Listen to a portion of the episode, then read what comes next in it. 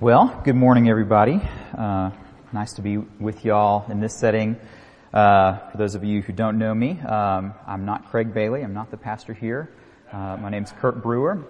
Uh, normally, I'm teaching uh, in our adult Christian education class, and Craig uh, keeps reminding me that the the real difference between teaching adult Christian education and then being up here and teaching is that whenever I ask a question, it's uh, here, it's up to me to answer the question versus giving you a question and letting you respond to me. So just a little bit of difference there. But uh, I appreciate y'all uh, allowing me to, to serve and uh, teach here this morning while Craig's away. Um, so even though this isn't adult Christian education and, and this isn't highly interactive with questions and things like that, I am going to ask y'all or invite y'all to be a little bit interactive this morning. Um, not with me, but with your pieces of paper, uh, we're going to do a, an exercise and uh, do a little bit of drawing. Um, it won't hurt. But uh, let me let me begin by giving y'all uh, three questions uh, or three statements for you to to answer. Just fill in your answers at the end of the statements. So you can uh, you can jot these questions down if you want, or just jot the answers down. Don't filter your thoughts. Don't try to come up with the right answer. Uh, just write down whatever comes to your mind uh, when I say these three things. So, first one, when I think about God, I feel.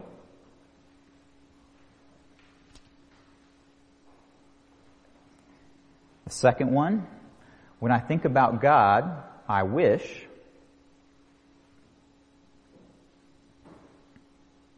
And the third one, one thing I'm afraid that God will make me do All right? When I think about God, I feel. When I think about God, I wish. And one thing I'm afraid God will make me do. Okay? So, I know it's Women's Conference weekend, and I just asked uh, probably a majority male audience to identify uh, with a feeling, and this is probably the one Sunday out of the entire year when you weren't expecting that, but don't write me off, not quite yet. Uh, really, those those three questions are just three different ways of me asking you what comes into your mind uh, when you think about God. According to A.W. Tozer, some of you are probably familiar with him. He's a classic Christian author and evangelist. Uh, his his uh, well-known quote is that what comes into our mind when we think about God is the most important thing about us. And he goes on in his book, um, Knowledge of God, he goes on to say, if we were able to extract from any man a complete answer to that question, what comes into your mind when you think about God, we might predict with certainty the spiritual future of that man. Compared with our actual thoughts about God, our creedal statements are of little consequence. Our real idea of God may lie buried under the rubbish of conventional religious notions and may require an intelligent and vigorous search. So what comes into our minds when we think about God is the most important thing about us, according to Tozer. I remember when I was a college student, and I was exposed uh, to that that line of thought, that quote, uh, for the first time. I remember being more than just a little bit confused. It didn't make a whole lot of sense to me at first. Uh, I didn't understand how something that I think about God uh, could have any implication on what's actually valuable or important about me. And then I was kind of frustrated to think, um, as I went on and read a little bit more, that I could somehow have such an improper view of who God is and what He's really like and not even know it. That somehow I'm unaware of, of my secret thoughts. So I was frustrated, but frustrated people learn stuff. And I know that's not terribly profound, but it's true. And so slowly but surely, over the past few years especially, I think the biblical principle behind that quote has become a little bit more clear to me. And so here's, here's how I'd put that line of thought into my own words. Whether we're aware of it or not, we all have a desperately inadequate view of who God is and what He's really like. But as we grow in thinking rightly about God, by seeing Him in His Word, we begin to actually see changes in our lives and we can help others do the same. So this morning, we're going to do what Tozer called that intelligent and vigorous search uh, to find out what we actually believe about God. And we're going to begin that search in a parable of Jesus uh, found in the book of Luke. So if you have your Bible with you, open it to the book of Luke, turn to chapter 12, and then please stand when you find it, and we're going to read together from Luke 12, 13 to 34.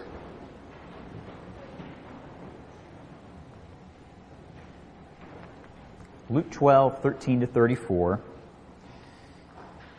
Someone in the crowd said to him, Jesus, Teacher, tell my brother to divide the inheritance with me.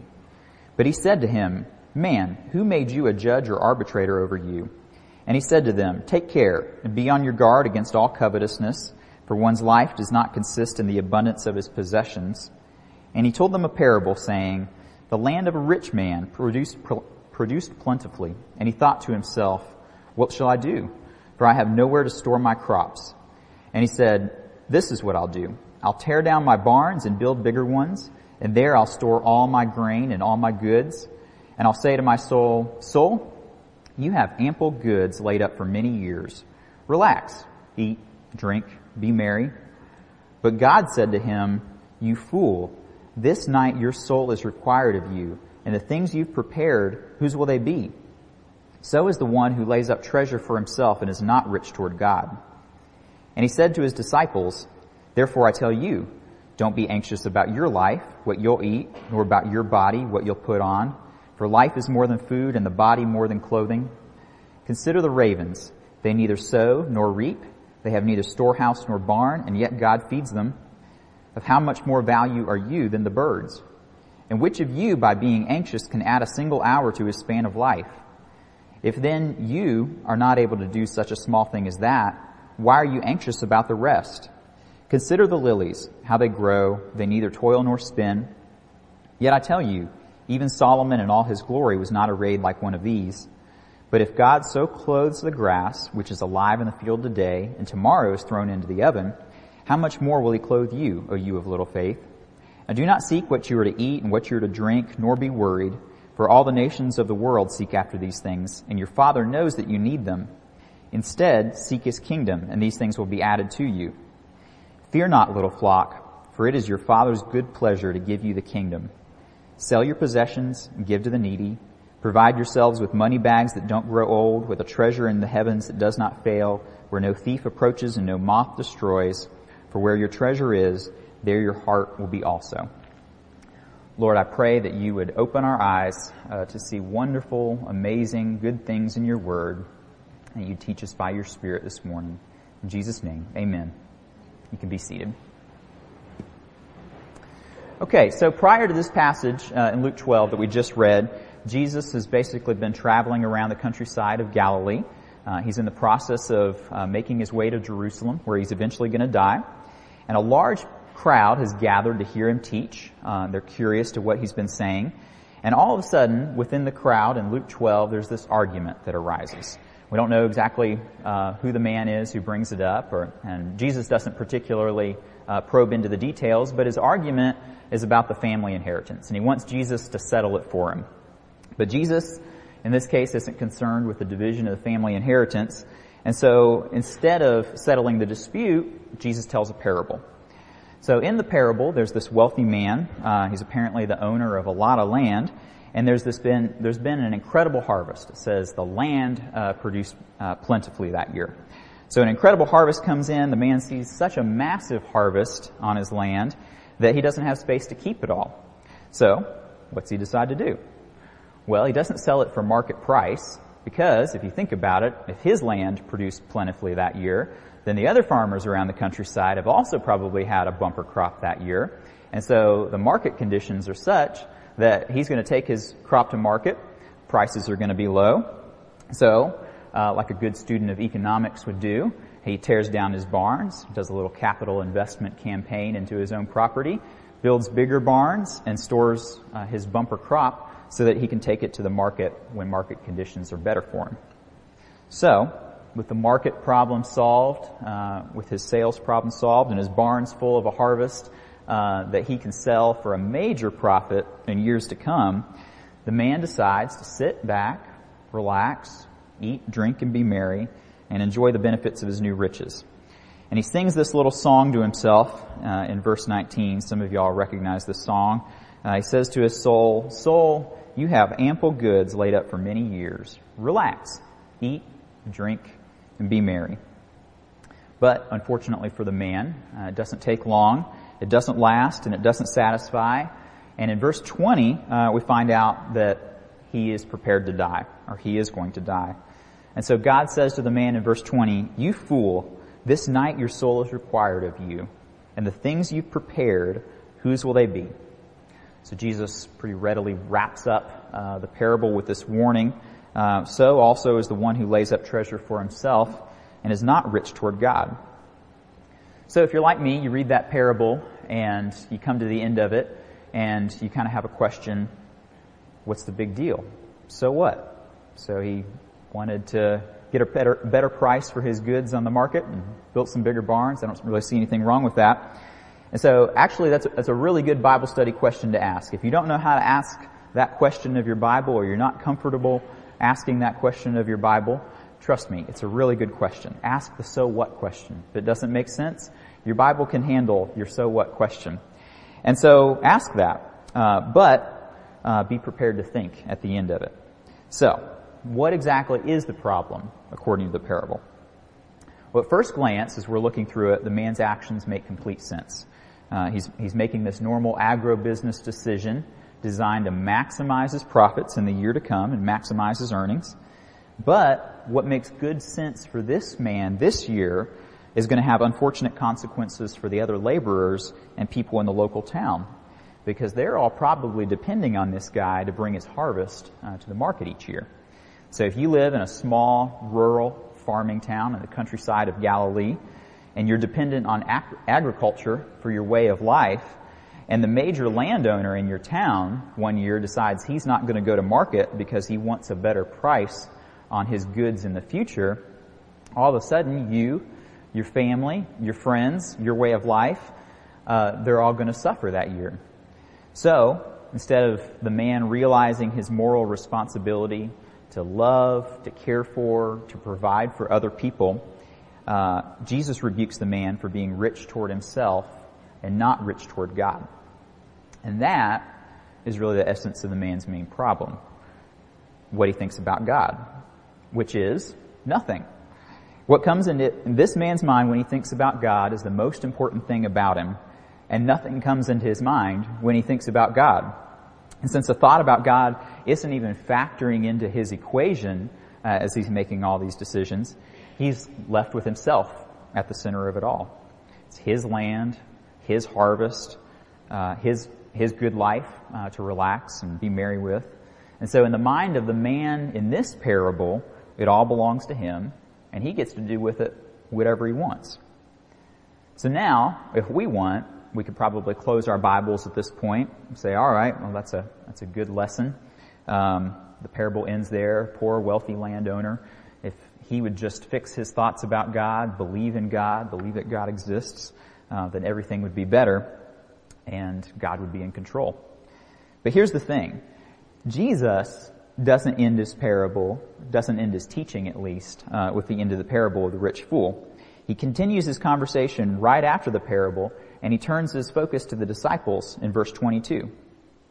And here's what he has to say. He says to the disciples, therefore I tell you, don't be anxious about your life, what you'll eat, nor about your body, what you'll put on. So another good Bible study question in verse 22 is, what's the therefore therefore? It's there because Jesus is making a connection between the parable that he just told about the greed of the landowner and he's connecting it to the lives of his disciples. And it's interesting that verse 22 doesn't say, he said to his disciples, therefore I tell you, Go out and therefore preach against the unbelieving world uh, and all the greed uh, that's in it. It says, don't be anxious about your life. Don't be anxious about what you'll eat, what you'll wear. And so Jesus is directly linking the worry and the anxiety of the disciples that they feel about their basic needs, and he's linking that worry to the greed and the control that the man has in the parable. And he's making that connection because the disciples have the exact same problem that the man in the parable has. Namely, their view of God. They also have a desperately inadequate view of what God is like and who God really is. And so what comes into the disciples' minds when they think about God is the most important thing about them too. For them, if they're worried and they're anxious, maybe God exists in their minds, but maybe He's not good enough. Maybe He's not in control. Maybe He can't provide. Maybe He doesn't want to provide. And so they feel anxious and they act anxiously because in their minds, life, food, clothing, shelter, it all has to be controlled by them. Now they don't handle those things in the exact same way that the man in the parable do. His thoughts about God and his personal resources that he has available to him lead him to control his world and all of his goods and possessions uh, through greed. The disciples' thoughts about God and uh, their probable lack of personal resources in this case lead them to control their world and their possessions through worry. What do I mean by control by worry? It might seem a, a little foreign, like a little bit of a foreign concept to you. Um, but if any of you are worriers uh, like me, take it from one anxiety-laden person to another. Worry is just another form of control. For example, why on earth do I wake up at four o'clock in the morning and worry about a problem? I can't do anything about my problem at four in the morning. There, there's nobody awake that can handle my problem for me. Uh, I can't get onto my computer and send an email uh, and get a response about my problem uh, until at least eight o'clock in the morning. So what do I do? I lay there in bed, awake, and I ruminate on my problem and I think about it, and I control it because I can't do anything about it. But th- at the very least, I can worry about it. I can be anxious about it. And so worry is just a form of control. So, one man trying to control his life, tears down his barns and builds bigger ones. Another man, trying to control his life, worries about it. Neither one has a right view of who God is and what he's really like at that moment. Same problem, different demonstration of it. And neither one, neither the rich man in the parable or the disciples or me at that moment would really like to admit having a desperately inadequate view of who God is and what God's really like.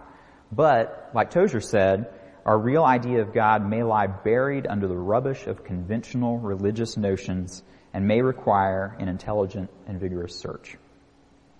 Alright, so I'm going to help y'all do a little bit of intelligent and vigorous searching. We're going to put some hands and feet uh, to this idea of our view of God.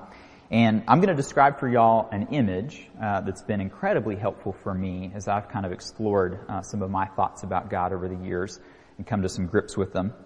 So on your paper again, I want you to draw a tree. Nothing fancy.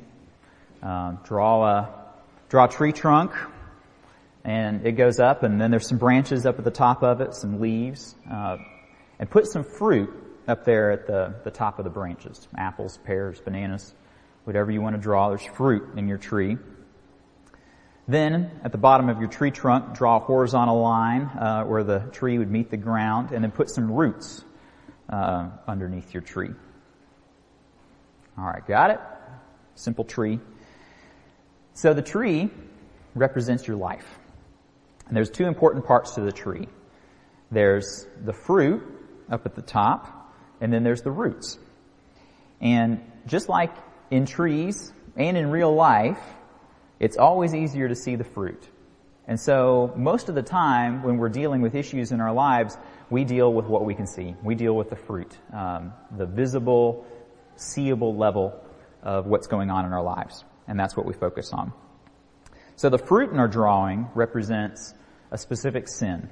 Uh, could be sin, could be a habit, an action, an attitude, but it's something that we can point out in our lives, something that we can actually see manifest itself uh, in our behaviors. And so in Luke 12, the example of fruit would be greedy actions and worried thoughts, worried attitudes. But just like in a real tree, the fruit doesn't exist by itself. It's in the tree because it's connected to the root. And the roots in our drawing represent an inadequate view of who God is and what God is really like. So you might write in your drawing uh, where you drew the roots, inadequate view of God or just view of God.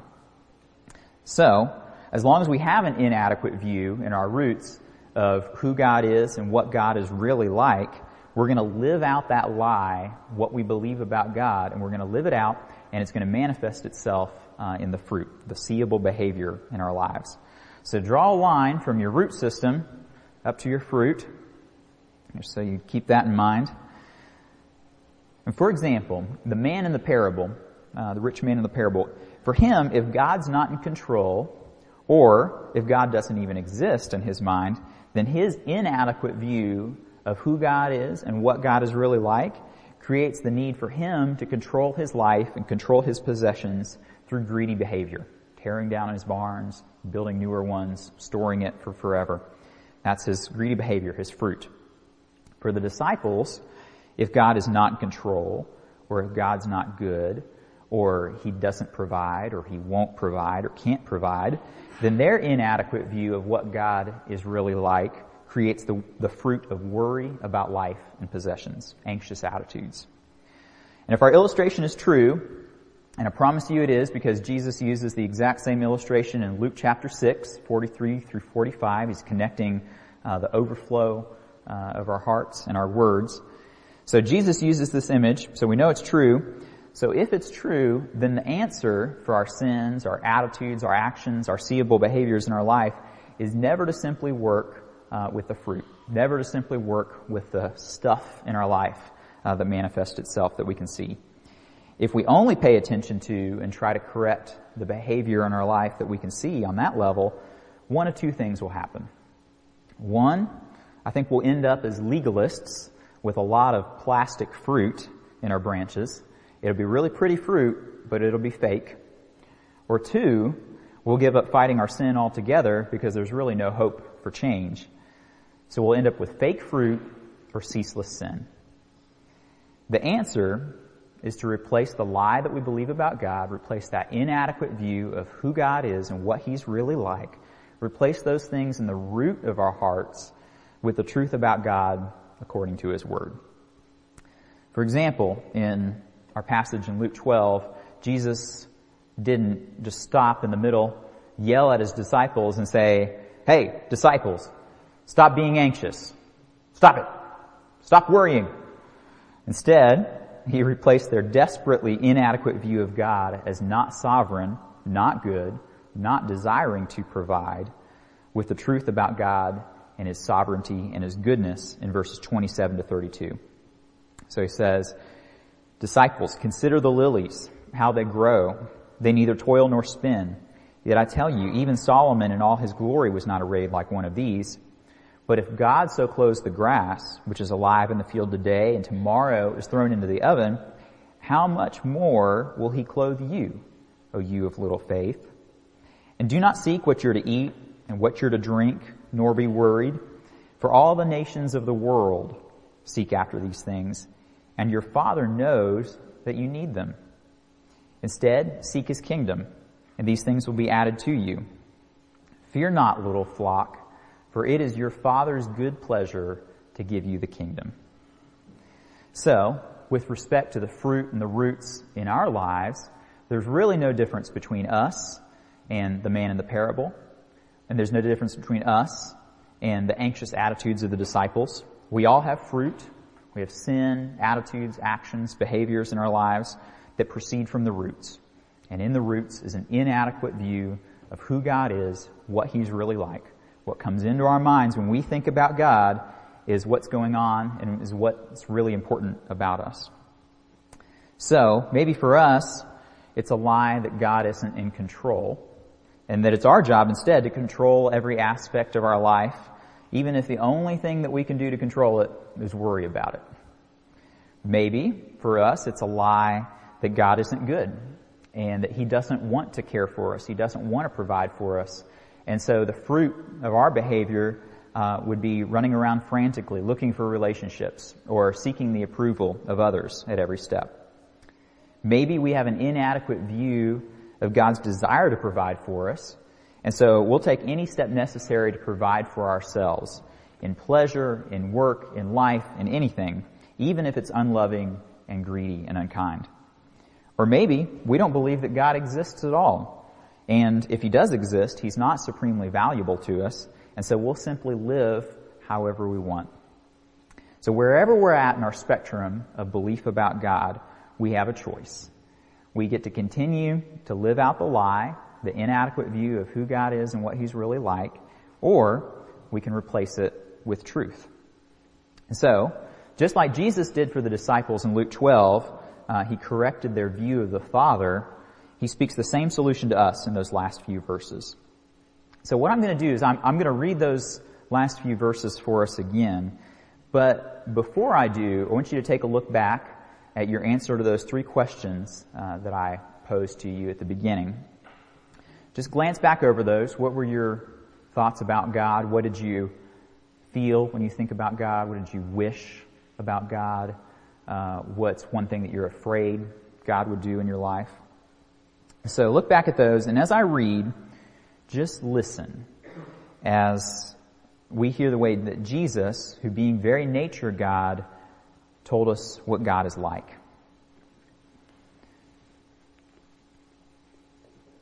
Don't seek what you're to eat and what you're to drink, nor be worried.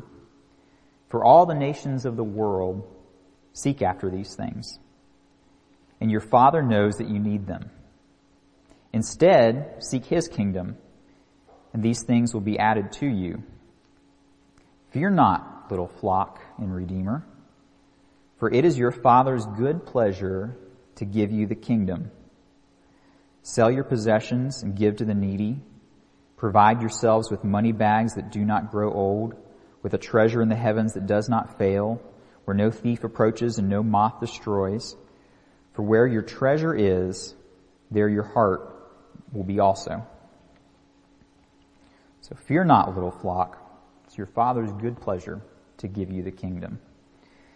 Now I can't leave us uh, without just paying attention uh, to those last two verses in there uh, and pointing out that what Jesus is doing uh, in verses 33 and 34 is absolutely incredible at this point.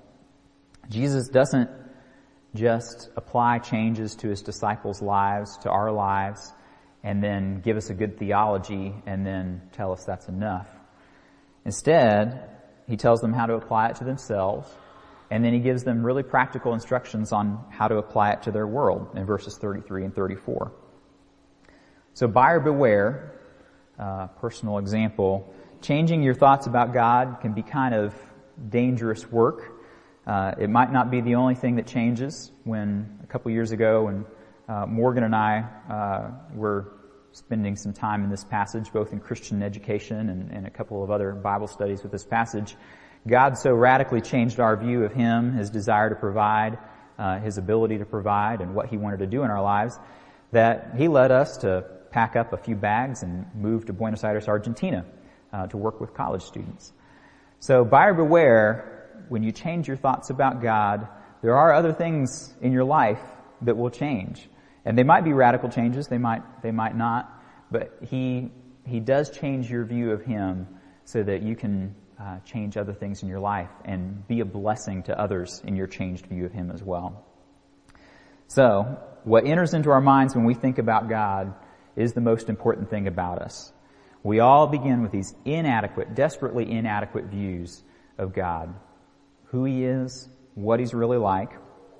But when we know God as our Father, whose good pleasure it is to give us the kingdom, when we know that He knows our needs according to His Word, when we know that He loves us, and He loves us so much that He gave up His Son for us to free us from worry and greed and anxiety and habits and attitudes and actions, when we know God truthfully according to His Word, then we'll experience real life change and we'll apply it to our world as well. So let me pray for us as we do that. Lord Jesus, you uh, wonderfully apply change to our lives, and you do it in such a gentle way, and, and you do it by your Spirit, and it changes us in a way that I don't think any of us ever realized was possible. And so, I simply pray that that would be the case for us this morning, that as we see you, uh, see the truth of who you are, we get to know you, uh, we love you, as our affections for you grow, Lord, I, I pray that there would be changes in our life as a result of that. uh, and use us, Lord. Use a, an adequate view of who you are, uh, how you provide, how good you are, how much you love us. Uh, use that to make a real change uh, in our world as well. So I pray all that in Jesus' name. Amen. Amen. Mm-hmm.